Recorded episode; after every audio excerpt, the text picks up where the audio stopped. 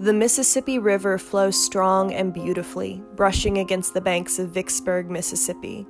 A symbol that draws people to it almost every year, its waters hold thousands and thousands of secrets. Some people speculate those secrets might be the key to solving one of the most famous cases in Mississippi history. Hey, have you heard about Jacqueline Levitz?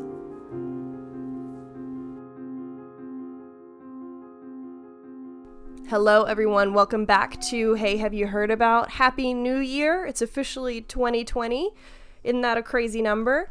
Um, as always, I'm your host, Maddie, and joining me today is my friend Lawson. Hello, everyone. Hello. Lawson is actually um, a host for Rebel Reels, where it's like a radio show where he, um, Gregor, who was on last year, and Keaton, who maybe will be on at some point this year, um, they get together and talk about movies and all that sort of stuff and it's really cool it's really cool you should definitely check it out where can they find it They can find it on, well, so if they're in the Oxford metro area, 662 area code or whatever, it's Mm-hmm. 92.1 FM. Also, myrebelradio.com and the Radio FX app. Rebel there you go Um, perfect Thursdays at 3 was this past semester. It changes every semester, so we'll keep y'all in touch. oh yeah we'll definitely update y'all about that. Um so we have merch. As you all know we've got merch. I actually have a brand new merch on right now. Our shirt that came from our last episode it says don't dine with sneaky people. It's really cool. Uh, definitely check that out. All proceeds from the store go straight to the national center for missing and exploited children. We also have patreon. Uh, if you like what you hear and you want to support go ahead and go to patreon.com slash hey have you heard about you know any uh, donation is great i think as low as one dollar can get you access to episodes a day early which is super super cool also, we have sponsors this episode, and I want to give a big shout out to Podcorn and Best Fiends for sponsoring this episode. That is super cool, and you'll hear more about them later. Okay, enough about money and all that stuff. uh, if you're new here, basically what I do is I take a true crime case, a paranormal case, or a conspiracy theory, and I tell it to somebody who has hopefully never heard of it before. And so that's why we have Lawson here with us today. Um, normally, when it's the 15th and like the 10th or 20th in this next case, when it's a five number episode, uh, I like to do either a ghost story or conspiracy theory, but this episode is leaning more, or it's more of a follow up to what we talked about last month, which was Sante and Kenny Kimes. So if you haven't heard that episode, I recommend checking it out. It provides background for the case we're about to talk about today.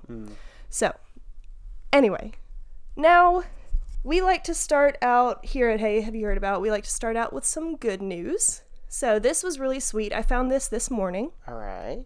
Um, the article is titled Man Who Once Spent Winter Without Heating Pays Past Due Utility Bills for 36 Families at Risk of Losing Power.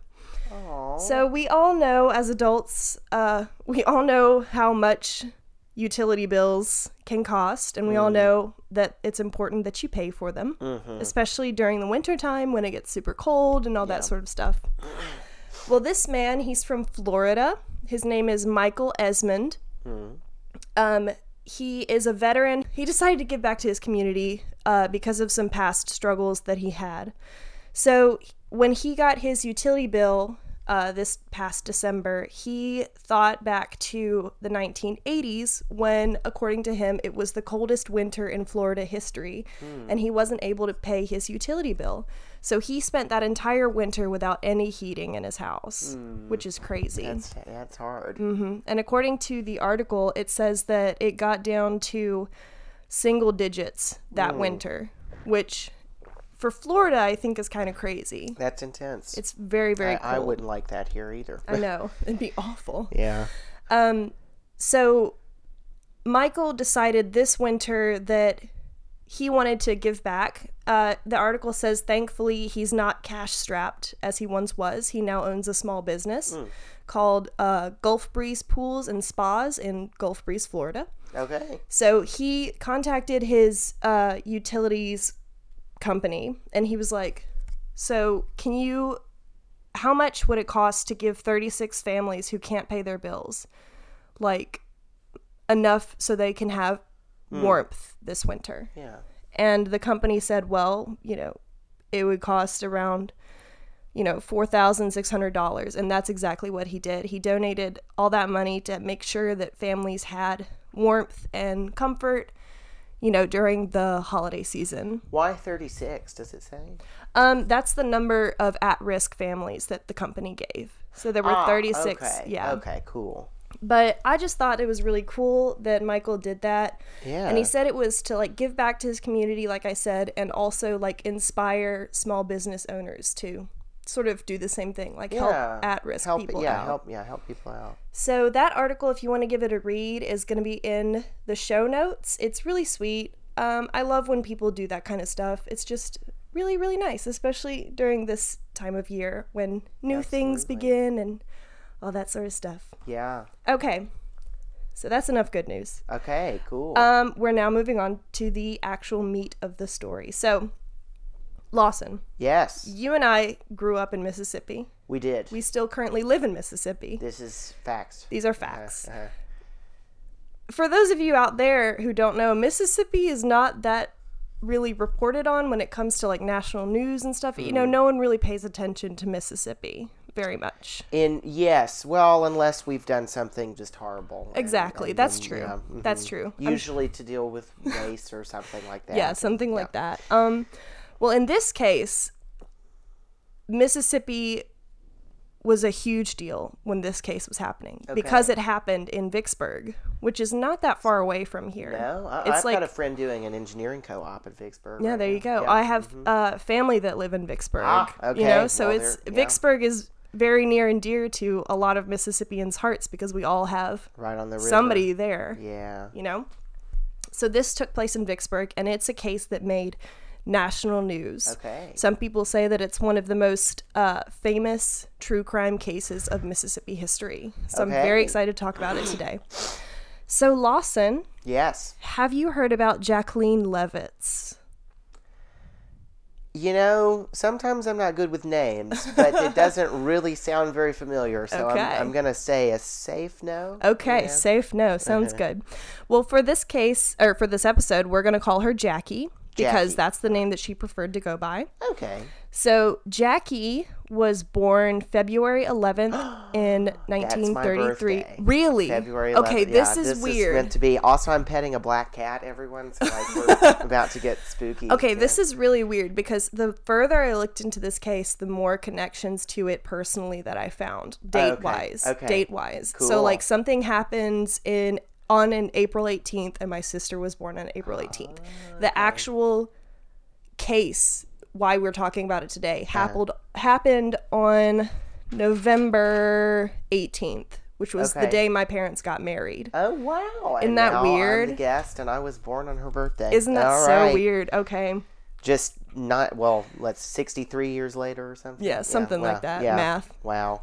But anyway, so yeah, she was born February 11th, 1933, in Oak Grove, Louisiana. Okay. She, growing up, was described as a socialite, beautiful, charming, tough, and fearless. So she was a true Southern belle. 1940s, and there you yeah, there you go. Mm-hmm. Okay, cool. Um, so she had eight siblings and also came from a family of cotton farmers. So growing up in the South, especially during the Great Depression and like wars and Yeah. all that sort of stuff, obviously she wasn't that well off. Um, especially coming from a family of cotton farmers. But Yeah. she did end up graduating from high school. That is a plus. Uh-huh. Yeah. And she moved to Beaumont, Texas with her sister, Pat. But now you know what Beaumont. Madeline and I were in a show in which she was a, a singer, right, from Yeah, Beaumont, Texas during Beaumont, the Texas. Vietnam War. So we've that wow, this Uh-huh. is this Isn't is it great. weird? It's, It's, great. so weird. Yeah. I love it. This case has baffled me the whole time. Lovely. Um, so in Beaumont, she worked as a secretary and also attended business school, which at the time was kind of crazy for a woman to be doing that. Okay. You know, it's like, yeah. what are you doing? But she actually ended up graduating, and good for her. That happened. She graduated business school. Great. But also, she was considered so beautiful that she entered a lot of beauty pageants at the time. Um, people considered her, or people said that she could have been Dolly Parton's body double. So she's Oh, like, so I'm getting an image. Yeah. Mhm, Okay. yeah, she's very, you know, true Southern Mm-hmm. style. yeah. I want you to understand all this as we're moving forward. In Texas, Jackie actually ended up marrying her first husband, who was 14 years her senior. Okay. So this is going to be kind of a trend where she marries older, Older. men. Mhm. Um, that's not to say anything bad about her. It's just Sure. the sure. facts. Well, and I've heard worse than 14 before. Yeah, so, true, yeah. true. Um, so after they married, I know this is kind of going quick, but there honestly like is not a lot about Jackie's background online. I got all of this from a podcast I listened to, which is going to be in the description or show notes or whatever. Cool. But there's not a lot about her life before what happened to her. All right. Little teaser. Uh-huh. Um, but so after they got married, they moved to Virginia, where they uh, she had their only son named Walter Walter. in 1959. So they ended, actually ended up getting divorced uh, in 1963.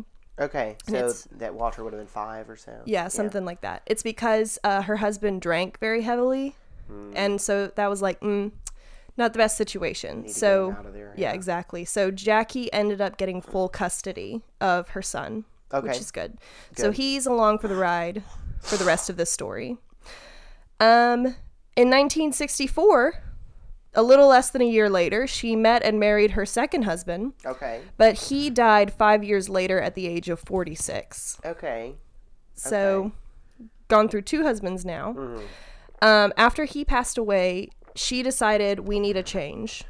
We need a change. We need a change. And this is sort of a theme in Jackie's life where she decides that she needs a change of location. And in this case, she decided she needed to move to DC, where she became a real estate uh, star. Okay. She became the real estate star of DC. She was known for being an interior design uh, an interior designer queen. Okay. Like everyone wanted her. DC. Okay. Yes. Cool. So she um, constantly bought and flipped homes. And because of that, she got a small fortune. Um, she became a multimillionaire with about $4 million to her name. Yeah. So poor farmer's daughter became a multi-million do- uh, multi-millionaire. But first she was a model, First, she was a model. and now she's a design, a house. I mean, a, a Interior estate- designer. Interior Yeah. designer. Yes. Okay. Cool. So Jackie, I think, is really admirable because she like, you know, is making it happen in her life. absolutely. She is happy to make it happen, and she's doing her best, especially as a woman in this time period that was kind of considered wild, Absolutely, you know. yeah. So it was at this point where she relocated to Palm Beach, Florida, Okay.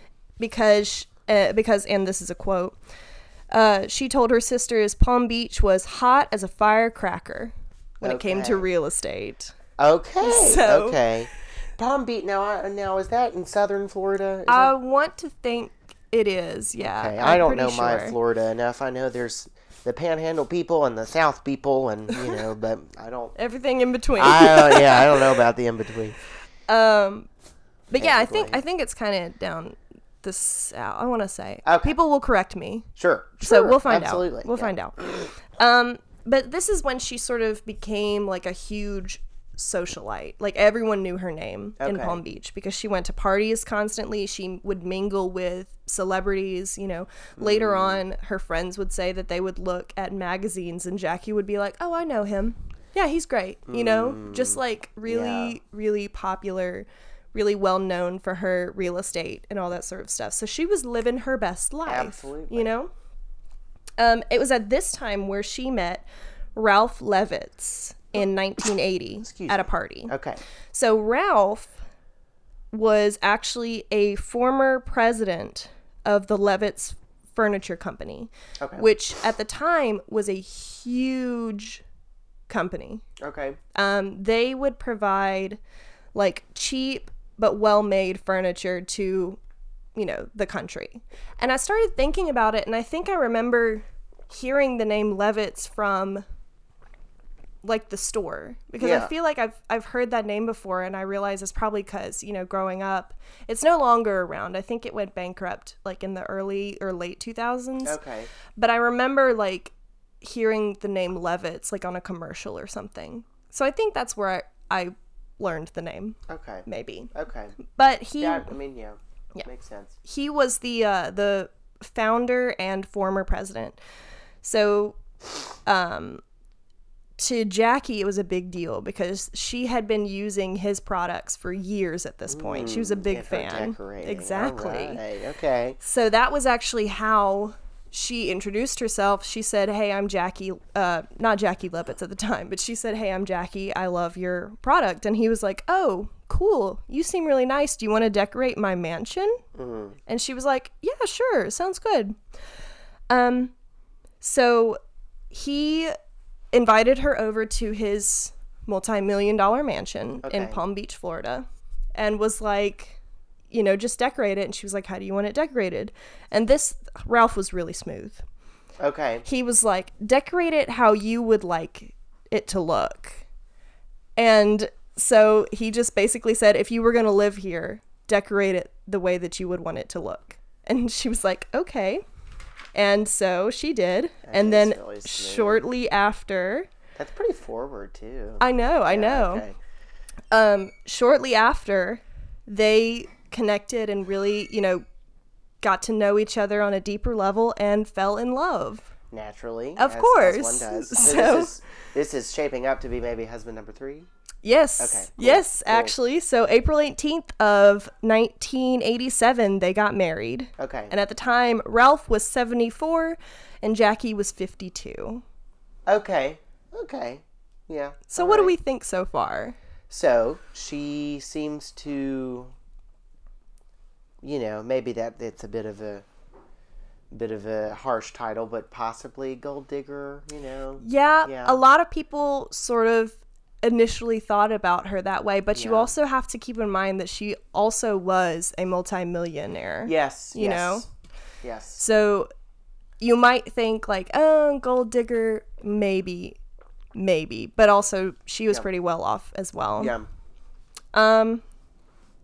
But yeah, I can definitely. That's what I initially thought, but then I was like, oh, well, she's got money. Yeah. So, but anyway, uh, they ended up living together in the mansion, you know, that Jackie had actually decorated. Right. So uh, they would go to parties constantly and all that sort of stuff.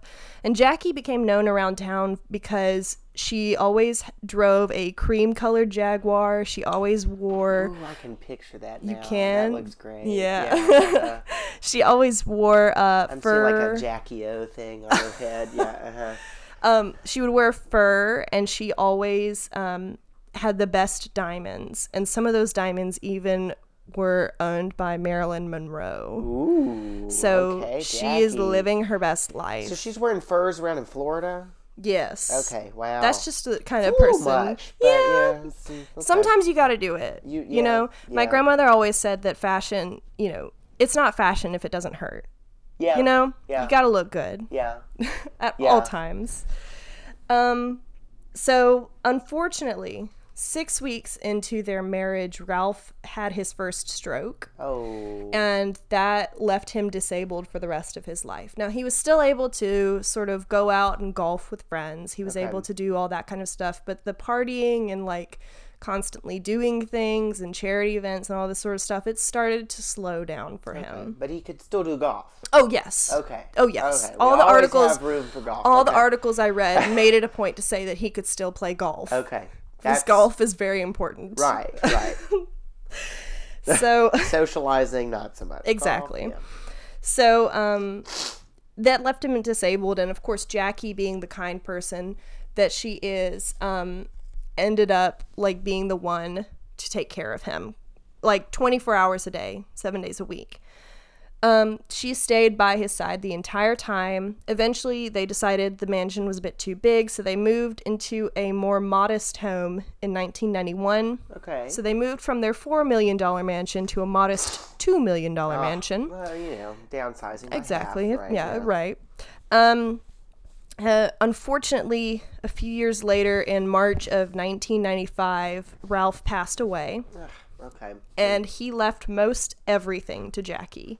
Okay. So she was still bopping. Did he have a past marriage or children or He anything? did, I believe. Okay. And so that partially also went to his children Okay. past marriage. But not really much drama. No, okay. not very good. much. That's I mean, good. there were. I read something somewhere where the family said that Jackie had influenced him into giving her more money than she deserved, but I just that was only one source, and if I couldn't back it up, then Yeah. Yeah. it's just a rumor, Sure. you know. Yeah. Um, so she ended up getting an estimated 15 million Okay. from him. Casual. So yeah, just casual, you know. So Jackie is at this point we can say that she is a millionaire. She's like a famous, you know, socialite millionaire and all that sort of stuff. So once Ralph died, a few weeks passed, and of course the calls started coming in from charities, from people who wanted money wanted from her. Mm. So it was this point in her life where Jackie was like, You can't be nice and be a millionaire. Exactly. Okay, I yeah, guess not. I wouldn't know. um, but at this point, Jackie was like, "I'm older now. I, don't, I can't. I think she was around. In her I want to say sixty. She was in her 60, sixties. Yeah. Okay. Uh, she was like, "I'm older now. You know, I don't really have any other family close to me besides Walter, who was still in D.C. I think at this point he decided to stay in D.C." Okay. um she was like you know i i really want to go home and reconnect with my family and she had you know stayed in contact with like her sister pat and her sister her name was tiki Tiki. tiki Marvelous. um a few of her brothers but she was like i really want to go home and reconnect with my family because um people started to say that to jackie family started to become more important than money which is true you know so she was like let's go do that so jackie decided she well first she changed her phone number so the charities would stop calling her okay. um and she Pesky charity. Exactly. Um, she decided to make the big move to Vicksburg, Mississippi, which is huge because there's a big difference between Vicksburg and Palm Beach. Right. So I'm sure a lot of people are excited for big old money to Mm-hmm. come. Yeah. uh, Yeah, definitely. Uh, maybe keep that in mind for later. Yeah. But um, for those of you who don't know, how would we describe Vicksburg to people that don't know Vicksburg? Well, so there's a there's an annual sort of Confederate memorial parade thing because of the Battle of Vicksburg, Yeah. which was more or less the turning point of the American Civil War. So Yeah. there's a lot of you know Confederate heritage, quote unquote. Um, it floods occasionally because it is right on the river. Um, Very much, yeah, right on the river. yeah, it's got very historic, very you know old old town ish historic cemeteries and hotels and yada Mm-hmm. It's yada. big, but it also has an old town vibe Yes. to it. You know, it's it's very southern, very old, very southern, but also you know no like not like hot coffee in Mississippi or something. You know, It's not a hole in the wall. no, It's it's established, but it's also you know yeah, quaint. Yeah, exactly. So that's kind of where Jackie wanted to live, somewhere where it was still sort of, you know, big city-ish, but also like for Mississippi. for, Mississippi. Mississippi. Um somewhere where she could just connect with people Yeah. in general and get to know them. So that's what she did. She moved to Vicksburg. Um, Vicksburg was actually only 20 minutes away from her sister Tiki Shivers. Tiki. Um, I know. What a name. is amazing. Isn't that incredible? That is an amazing name. Tiki. I'm gonna write a poem about Tiki. Tiki shivers. Um, Tiki Shivers was her sister, and then she was one hour away from the rest of her family. Okay. And they all still lived in Louisiana, so she was the only one in Mississippi. okay. But because of the Mississippi River, you know, she could just bop on over a bridge and be in Pretty Louisiana. easy. Yeah. It's real easy. Um, so she actually ended up buying a home that overlooked the Mississippi River, and it's because she loved watching the boats go by at night. Um, there's a lot of boats on the river, obviously. Um, I have two uncles that actually work on some of the boats on the river, Wow. and it's it's like a hot. It's a busy river. I can't think of another Yes, word. well, it's busy, sure. so boats are constantly going by, and Jackie absolutely loved to watch them go by her window, her bedroom window in the new house. Okay. So she just loved to watch Big it. barges and whatnot. Mhm, yeah. Exactly. Um, so that's the main reason why she decided to buy this new house is because it overlooked overlooked the Mississippi River and all its, you know, muddy glory. Yes. So, um. She actually ended up becoming friends with the original homeowners. Uh, their names were Betty and John Moody. Um, she and Betty really connected, and she's Betty is the woman that I mentioned earlier who they would get together and look at magazines, and Jackie would be like, "I know this person," Right. you know. Yes. So that's what Betty loved about Jackie, just because like all the experiences that she had and like all the stories she could It's tell. exciting, Oh, absolutely. Yeah. Very different from her original upbringing of like Mm. quiet little Louisiana. Yeah. Um, so they were so close as friends that Jackie actually ended up telling Betty exactly what she wanted to do for the house. So her plan was to enlarge the house, give it a few more, um, like an, another master bedroom, you know, expand it, give it more bedrooms and bathrooms and living rooms and all that stuff, and include a pool in with all these lights and waterfalls and that sort of stuff. So it's just one of her though. Does she? Well, she said to Betty that her plan was to make it big enough so her entire family could, come, come celebrate the okay. holidays with her. Cool. Because she wanted it done by Christmas. Mm. So she, I think, moved into Vicksburg at around in October of 1995, I would say. Build. I Yes. guess things were more efficient back then. Well, Jackie made sure it was more oh, efficient. that's good. Yes. Um, so when she wanted the side note, she wanted the master bedroom, the new one, so that her son could move in with her again. Um, Okay. Move from DC to Vicksburg with her, um, because she really like again wanted the That's family a lot together. person. DC to Vicksburg. Yes. Yeah. Really, especially if you know he grew up with a multimillionaire mother, Yeah. which we'll also get into that later. Yes. Okay. I promise.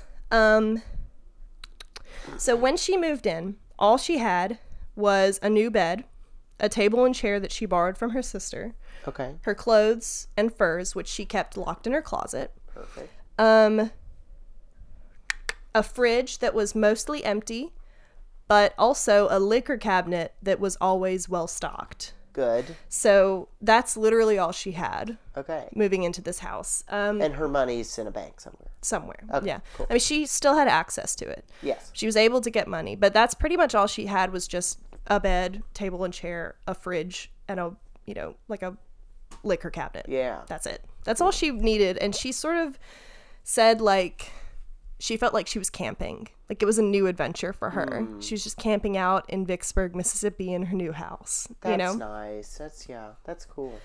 Definitely, definitely. Um so she was alone in the home most of the time, but she said that she felt at peace and was very excited about the future.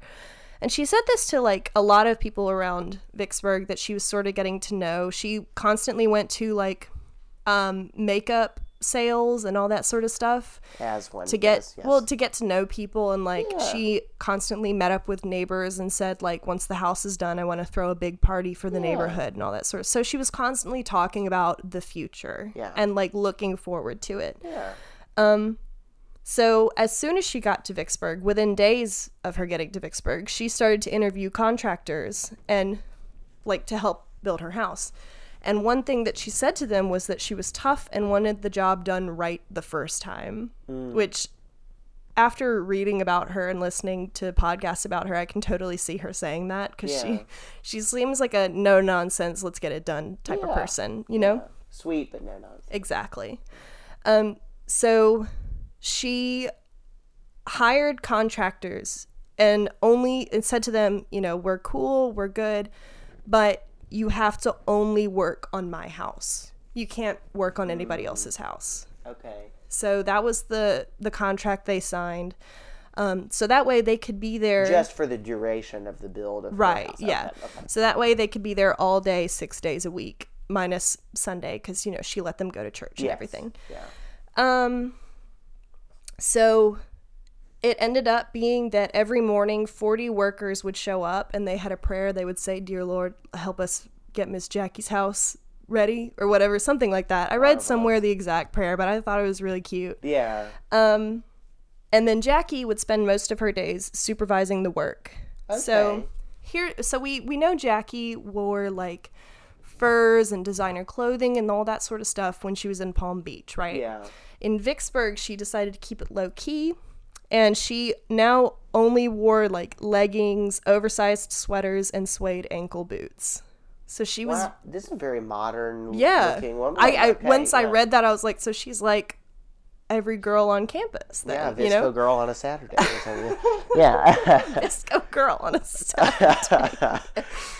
oh gosh, I like that. um, but yeah, she just like completely changed her look because she wanted to feel more natural and Yeah. not stick out in a crowd. I guess. Yeah. So she was just chilling. She was just having a good time. Good. Uh, apparently, not a lot of people knew that Jackie was a multimillionaire in Vicksburg. Low key. Yeah. She, I mean, she obviously she had money because of the building that she was doing and the fact that she paid for her new house in cash only. yeah. Um, weird flex, but okay. yeah. But like, you know, people didn't know that she had as much money as she did because she walked around town looking like this. Now she still had the Jaguar. oh, good. Don't forget she had the Very Jaguar. Lovely cream. Jaguar. Exactly. Yeah. Um, but she she for the most part stayed very, like you said, low key, sort of out of public light, which is what she wanted. Yeah. Um, so she would joke around with the contractors and say that she felt like she was in hiding because no one knew really who she was or Yeah. where she came from and that sort of stuff. Um, but she, for the most part, made friends with the workers because in the mornings she would wake up early, make them coffee. They would show up at around seven thirty, I think, to start work. Um, she'd make them coffee. She joked around with them, and she like would make them lunch and all that sort of stuff to help them keep working pretty much throughout the day. And then at the end of the day, she would walk around and make notes about the construction and say, like, we need to redo this, or, you know, next time work on this a little bit more, all that sort of stuff. Um, like I said, she didn't know a lot of people in town, but she planned to throw a party when she was done with the house, as I stated before. Um, so this is when our story takes a bit of a turn. Okay. Uh, so Jackie, let's go over it again, was very nice. Uh-huh. She was tough. She, you know, liked things done the first time. Uh-huh. She didn't have a lot of enemies for the most part throughout her life. Yeah, Besides like maybe some disgruntled family members of. Yeah. former husbands or whatever. Sure. And this is where it gets kind of confusing because on November 18th, 1995, Jacqueline Levitz vanished from her home without a trace. I know I've said this before, but podcasting can be really hard. Trust me, it's a lot of fun, but it requires time, energy, and of course, money. Luckily, Podcorn is there to help me out. Guys, I am so happy to announce that Podcorn is the sponsor for this episode. If you haven't heard of Podcorn, that's okay. Podcorn is a new platform where podcasters can connect with sponsors and network with the marketplace. Podcorn actually reached out to me a few weeks ago and asked me to give their site a try, and I am genuinely so happy that I did. It's super user friendly, the setup is really cool, and on top of that, you don't have to pay a dime. You get to still be in control of your podcast. That means you get to set your own rates and collaborate with brands exclusively, completely cutting out the middleman. In fact, Podcorn's motto is to give podcasters transparency, creative freedom, and full control of how and when we monetize. And in my experience, that is absolutely true. Not only that, but you can pick and choose the brands that you collaborate with, so it's not just a few selections. Right now, they have upwards of 50 brands listed on their site, with more being added every day. Guys, if you have a podcast or you're thinking about starting your own, do not miss out on this opportunity. Podcorn makes everything convenient when it comes to sponsorships. If you want to jump in and join me, as well as other podcasters, in the Podcorn experience, click on the link in the show notes and it will take you straight to their website. Sign up is easy and the benefits are overwhelmingly wonderful. Again, big thank you to Podcorn for sponsoring this episode. Now, I know y'all know that some of the cases we talk about on the show are brain meltingly stressful to discuss. When I'm researching one of those cases, I sometimes like to take a break to relax and focus on something else. And the app I'm about to tell you about is my number one go to. So, hey, listeners, have you heard about Best Fiends? Best Fiends is a mobile app that engages your brain and allows you to get lost in a world of cool characters and fun puzzles. If you're anything like me, you tend to shy away from the competitive nature of some games out there. That's why I love Best Fiends because it's a casual game for casual gamers. Anyone can play, literally anyone. But what I enjoy especially is that it's geared towards adults. And right now, I'm proud to say that I'm on level 40. But trust me when I say that I'm on the game literally every day, whether it's waiting in line to get coffee, when I'm home, or even when I'm hanging out between classes. Best Fiends is truly a unique and exciting puzzle experience, unlike other puzzle games out there. Now, by that I mean Best Fiends prides themselves as a service and not just a game. That means that they update the app every month with even more characters, more levels, and even more events, just to keep the game fresh and welcoming to its players. More often than not, I usually stop playing a game because I get bored with it, but I'm very happy to say that is not the case with Best Fiends. So engage your brain with fun puzzles and collect tons of cute characters. Trust me, with over 100 million downloads, this 5 star rated mobile puzzle game is a must play. Download Best Fiends free on the Apple App Store or Google Play. That's friends without the R. Best Fiends. And we're back. Thanks again to the sponsors of this episode. Really appreciate it. Um, so, yes, November 18th, 1995, Jackie Levitz went missing, vanished completely from her home in Vicksburg, Mississippi. So, um, Her unfinished home. her unfinished home, yeah. So the last person to see her, his name was James Burnett, and he owned a supply store. And uh, apparently, his wife and daughter were with him that day, November 18th. Jackie came in at around four, and she left it around 4:30. Um, she was looking at wallpaper samples at the time for her new house. Sure. So that was the last time that she was seen, period. Um, still missing to this day. FYI. So that weekend, um, her family, Jackie's family, tried to contact her. Um, it was weird for her because she would call somebody every day to check in with them. Because, you know, her being by herself in a new town, that makes sense to like call in and be like, hey family, this is what's going on, blah blah blah blah blah blah blah. So she made sure to call somebody every day. For two days, no one heard from Jackie. Yeah. So Tiki, her sister, was like, "Hey husband, um, could you go check on Jackie to see if she's okay? Because no one's heard from her." So he did. So Tiki Shivers' husband, Mr. Shivers, drove to what a name. We love it. Um, Mr. Shivers drove to Vicksburg, and he and a neighbor of Jackie uh, got together, and they were like, "Let's go figure out what's going on." Yeah. So they found her door, her front door unlocked, which was very much not like Jackie. Yeah. It didn't. Yum. She liked to keep, you know, even though Vicksburg is a nice neighborhood, she liked, or nice city, she liked to keep her front door locked because why wouldn't you want to? yeah. Especially if you're a multimillionaire. Absolutely. Um, so this is very important to keep in mind as we um, as we move forward into this case. Keep in mind this fact that absolutely nothing was taken from the house. Okay. So Well, there wasn't much there to begin with, right? right, but Right, none of her furs, none of her expensive clothes, Yeah. none of her jewelry was taken. Yeah. So, she just poof. Yeah. she okay. was just missing.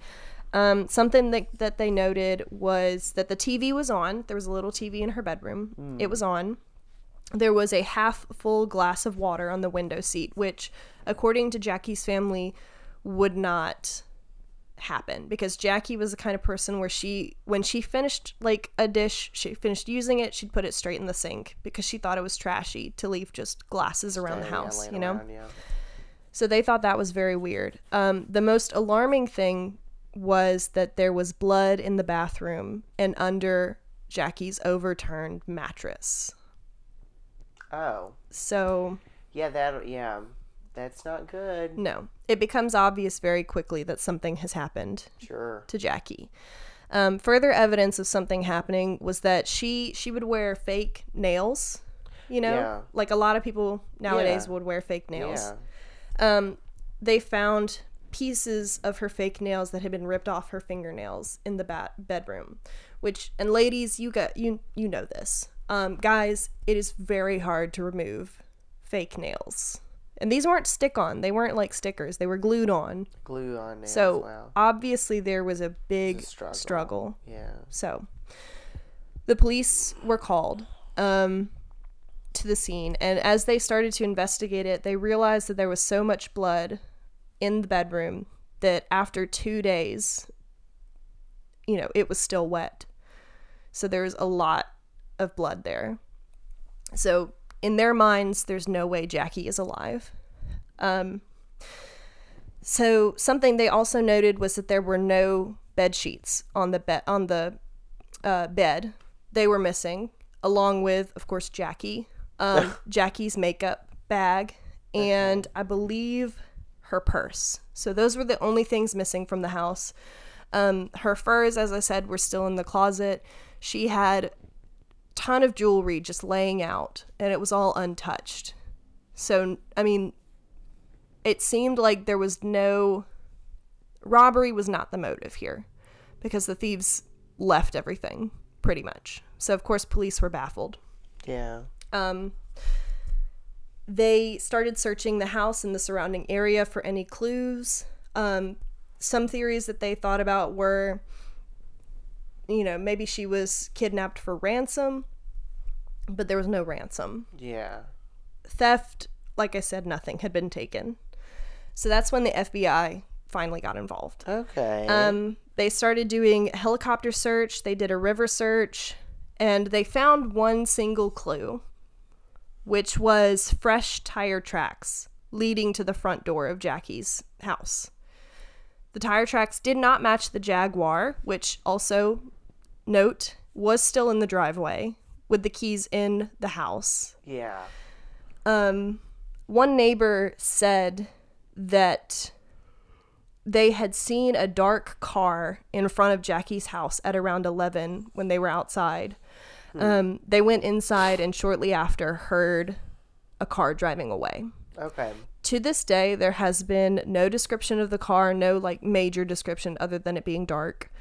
Um, so no one really knows what the car. Well, obviously we know what the car was doing there. They were probably loading Jackie's body onto it. Unfortunately, is what the theory is. Um, but no one knows who owns the car, where it came from, all that sort of thing. Yeah. So, um, very quickly, it became a murder investigation. But then, if it's murder, you're thinking, okay, why did they remove her body though? Mm-hmm. Because normally with murders, normally with murders, you know, because we all know about murders. yes. um, normally with murders, they leave the body there if that was the intended purpose of killing somebody. Just leave the body there, let it happen. So people are like, if it's a murder, then why is her body not there? Where is she? So that was really confusing to police. Um, they started to offer rewards about any information, and this is where this becomes the most famous case, or one of the most famous cases in Mississippi history. The the coverage for this was huge because you have a multimillionaire woman who completely disappeared off the face of the earth. All that's left are her fake nails and blood. What happened to her? So of course, national news caught wind of this and it made headlines for weeks, for months. Everyone was wondering where Jackie is. Um, it was on 60 Minutes. It was on, you know, uh, America's Most Wanted, all of those shows. yeah. It's a huge deal. Um, of course, that brought along psychics. And here's the thing about psychics Well, they're not the most reliable, in my opinion. surely. Yeah. Yep. Guess what the psychics said that they saw her? Guess where they saw her? Where did the psychics see? her? They said that she would be found near a body of water. Oh. Now, I don't know if y'all know about Vicksburg, but the whole place is near a body of water, Wow. the Mississippi River. That's very perceptive. Yes, psychic. very Thank you. perceptive. Thank you. Um, so yeah, the psychics made the claim that she would be found near a large body of water. And here, another note I want to say about the Mississippi River: they did search the Mississippi River. They did search her. They they searched for her in it. Yeah. If she had been dumped into the river, like a lot of people think she had been, it would be nearly impossible to find her. Sure. Because they didn't start searching until two days after they assumed she disappeared. Right. She could have been fish food and Exactly. And also the current is really strong in the Oh, river. absolutely. So- also, it's a it's a big, big, big river. Exactly. I mean, biggest one on this continent. yeah. So, yeah. So it would be nearly impossible to find Jackie in the Mm-hmm. Mississippi River. Um So here's some theories that they have about her death. Um, supposedly, according to um, Mr. Burnett, who's the last person to see her, she was with a man in a pickup truck. Um, Burnett didn't know who this man was. Okay. Some people assume that he was possibly a love interest, but he has never been publicly identified or confirmed to be real. So all they had was Burnett saying, I think I saw her with a man in a pickup truck. Yeah. And so you He can't thinks, really, Yeah. I mean, there's a lot of men with pickup trucks, especially in Vicksburg. Sure. So you can't really look further into that, unfortunately.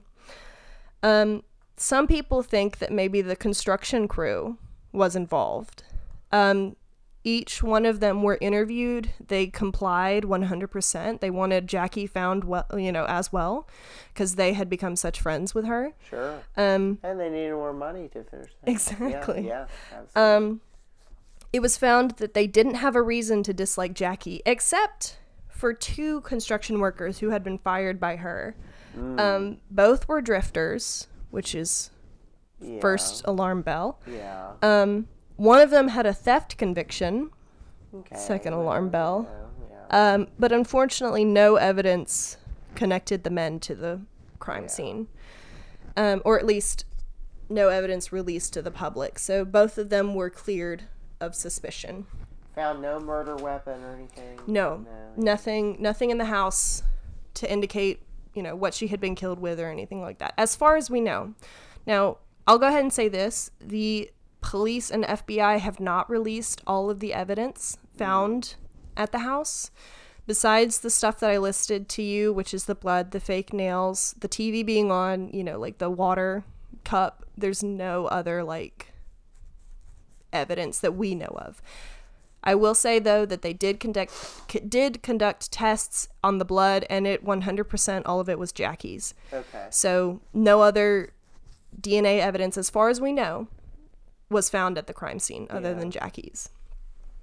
Um, so another sort of clue that police followed was that two young men broke in and entered Jackie's home after the murder took place. Um, Like a few days after people were like, okay, Jackie's missing. At the time, um, one of them was high and the other was just along for the ride. I think he was like 16 years old. Okay. So they both were cleared from, they were questioned, of course, but they were cleared from having any sort of um, thing to do with the murder. Yeah. Some people assumed that it was a botched kidnapping, that people had broken into Jackie's house and tried to kidnap her. Things had gone wrong, Yeah. and they decided to get rid of as much evidence as they could that they had been there. Yeah. Now, here's where the case that we talked about last month comes in. Okay. So, you might, if you know about the story of Sante and Kenny Kimes, something might seem sort of familiar about this. Okay. Um, so, quick refresher I think in 1998, Sante and Kenny Kimes, who were a mother son duo, con artist duo, grifters, um, pretty much kidnapped and killed an older woman in New York City in order to gain her money. Her name was Irene Silverman. So, police started to think maybe they had something to do with it because it's very similar if you think about it. Hmm. You know, Random. old yeah. woman, older woman, very rich, disappeared. Alone, yeah. Disappeared. Exactly. So, what do we think about maybe Sante and Kenny having an involvement? Because they were official suspects for a very long time. Well, were did anything did anything that we know about ever put them close to Vicksburg? They had been at the time of 1995 when um, Jackie was Jackie vanished. Um, they were traveling. You know, at, I think at this time they were moving or traveling to Cuba in order to get money from their um, not Cuba, the Bahamas. Sorry, uh, they were going there in order to take money from Sante, her husband that had just died. So they were traveling around the U.S. at this point, sort of trying to get money somewhere. Was there any other?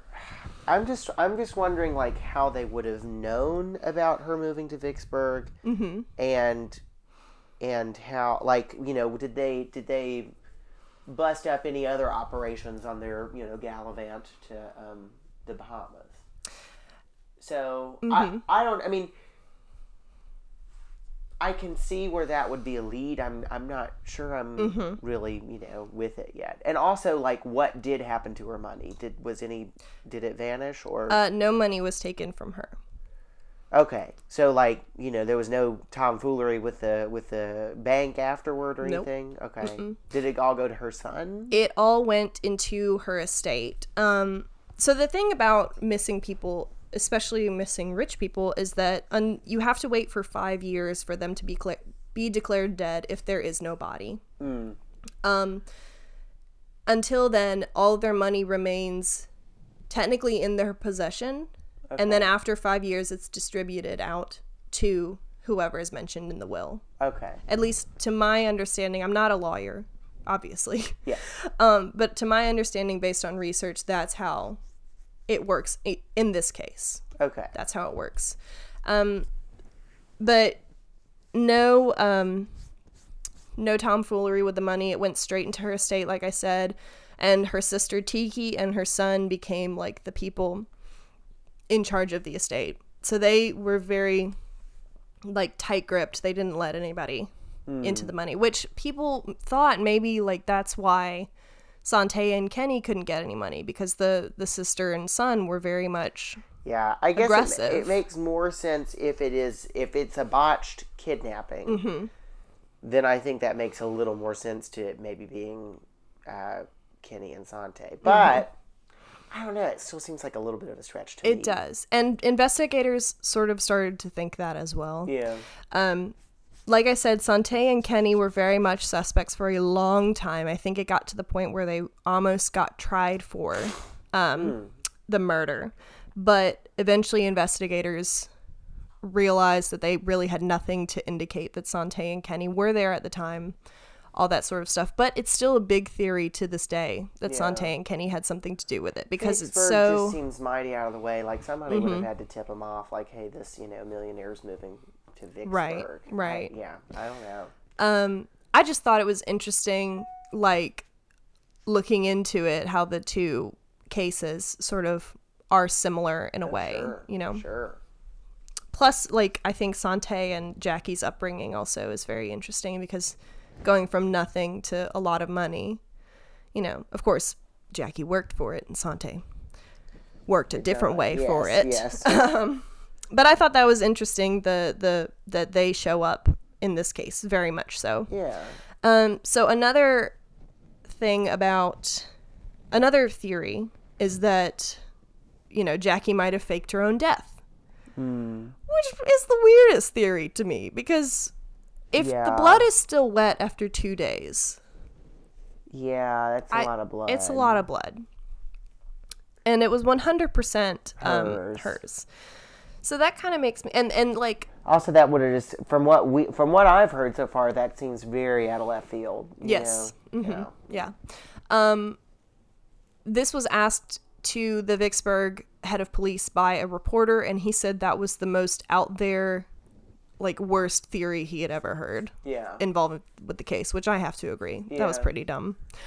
Um, so then, now let's talk about Tiki and Walter. Tiki and Walter. So, as I said, Tiki and Walter uh, were appointed executors of Jackie's estate. So they protected her assets 100%. Cool.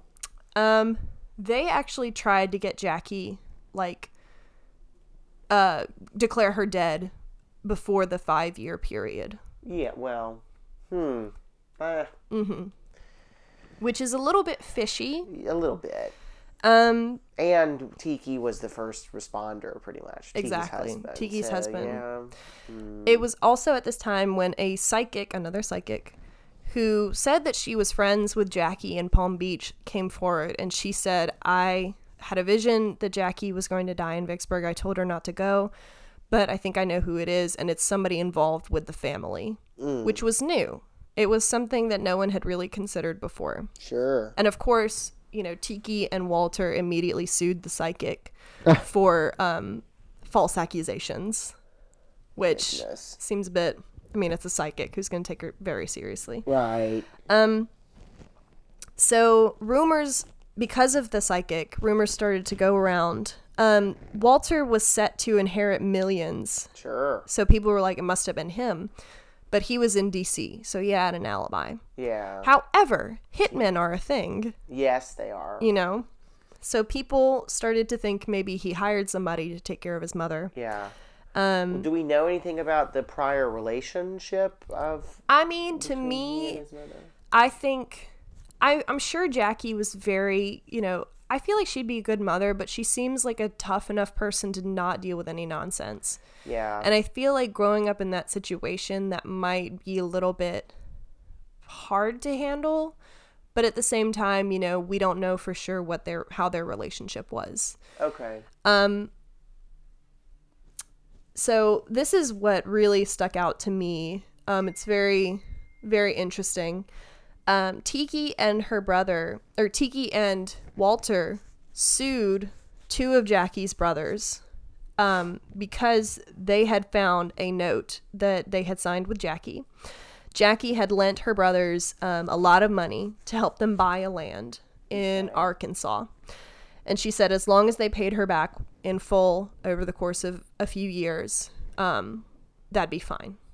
So they tried to sue her brothers, Tiki's brothers, as well as Jackie's, and you know Walter's uncles. Y'all following me? We got we got the thing going. We understand. um, they tried to sue them for all of the money in full at that moment in I think 1996. I want to say. Okay. So that seems to me a little bit weird that they tried to, as soon as Jackie's dead, they try to sue family members for money that they owed Jackie, yeah. which is a little bit fishy.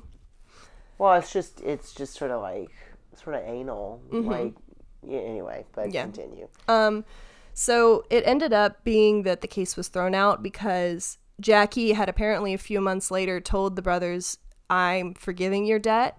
You don't owe me anything.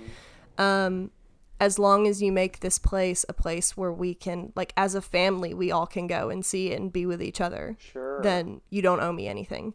This was spoken, but um, Jackie's sister Pat was there to witness it. So she was she was a um, a good witness. She was a legit witness to this exchange.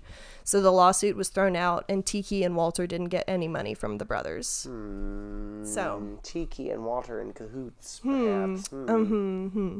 it's very very interesting. Um, so that's pretty much all that sort of came from the case in regards to theories. Now the case is still technically opened. Jackie was declared dead. I want to say in 2001 Okay. officially. Tiki still around? Tiki is. Walter is. Um, the case is still officially opened. Uh, now, there is, police have claimed there is DNA evidence on some of the, on a few things found in the house. Not a lot that they could have, you know, looked into at the time because DNA evidence was Wasn't, yeah. a thing. But now that it's sort of evolved and become better and more useful, they've said that they're sort of looking into the possibility of maybe looking at some of the DNA around the house. Now, of course, that's going to be hard because construction workers have been coming in and out, all that sort of stuff. Um, but it is something that they're looking into. So is it still like a closed off crime scene? Like- No. Oh, okay. I mean, once they collected as much as they could. Ooh, I don't know. Huh. If you live in Vicksburg at the old house where Jackie Levitz uh, went missing, let me know. That'd be an Yeah, interesting interview. Yeah, yeah, truly. Um, so the family still believes that someone has to know something, and this is where I want y'all all to pay close attention. Um, whether you live in Mississippi or you don't, you know, it it you can help someone who hasn't lost, literally lost a family member. Um. So the family still believes that somebody somewhere knows something, and they just need somebody to be brave and come forward. So, this is me asking our listeners um, if you have literally any information pertaining to this case where you think you can help figure out what happened to Jacqueline Levitz. Um, I encourage you to call the FBI field office in Mississippi. So that number is 601 948 5000. So again, that's 601 948 5000. Literally, if you have any information, you know, Yeah. they're still looking into every single tip they get to this day. So definitely, definitely um, head that direction. Um, but anyway, that's the story of Jacqueline Levitz, the woman who vanished. Wow. What do we think? Any thoughts? I mean, I you know, I don't I don't know how often this type of thing happens. I'm guessing not a lot. Not a lot but- in Mississippi, at least. Yeah. Um Vicksburg. Wow. Mhm. Um Yeah, what a life. I don't know. I mean, to me it seems pretty fishy for Tiki and um, and Walter. But also like what would have put them in cahoots, you know? I agree. I, I don't know. I know That's- that's Walter was gonna get money, but I don't know if Tiki was in line to get anything. Maybe they somehow made a deal. Maybe. But but we don't know enough about like did because it's because I don't know from everything I've heard it seems like Tiki and and Jackie were close and that you know Yeah, that that's was true. going to be good. I will, like I said before, there it's it was really hard to find information on this case because Yeah. surprisingly, there's not a lot, and a lot of links led me to a lot of 404 cannot find pages, unfortunately. but um, it's something that I think I don't know the fact that it hit so close to home, literally. And then also like Yes. all these weird date Dates. connections. I thought that was very interesting and I, I wanted to talk about it. Yeah. Um, so yeah, thank you guys so much for listening. Thank you, Lawson, for joining us on this adventure. Absolutely, it was a pleasure. I'm glad you had fun. Okay, so um, before we leave, I want to encourage you guys to check out the official Hey, have you heard about Twitter? Um, I go there as much as I can and I post, you know, clues about the upcoming episodes, updates, all that sort of stuff. So if you liked what you heard, definitely go follow the Twitter at HHYHA Podcast. We have a good time over there. Um, also, if you like what you heard, like I said, please leave a review. They really do help out. That'd be great. Um, I read every single one, and yeah, it's just really cool. Don't forget about our merch store. We have some really cool merch. We're going to be updating them um, as we move into the new year. All proceeds from the merch store go straight to the National Center for Missing and Exploited Children. They do great work over there. I want to support them as much as we can. Um, so, yeah, check out some merch. And we have the Patreon. So, if you like what you heard, like I said, this is the third time I'm saying it. Um, definitely check out the Patreon, support the podcast there. Um, you know, that would be great. So, also, huge thank you to our sponsors for this episode Podcorn and Best Fiends. Definitely uh, click on the links in the show notes and it'll take you straight to them.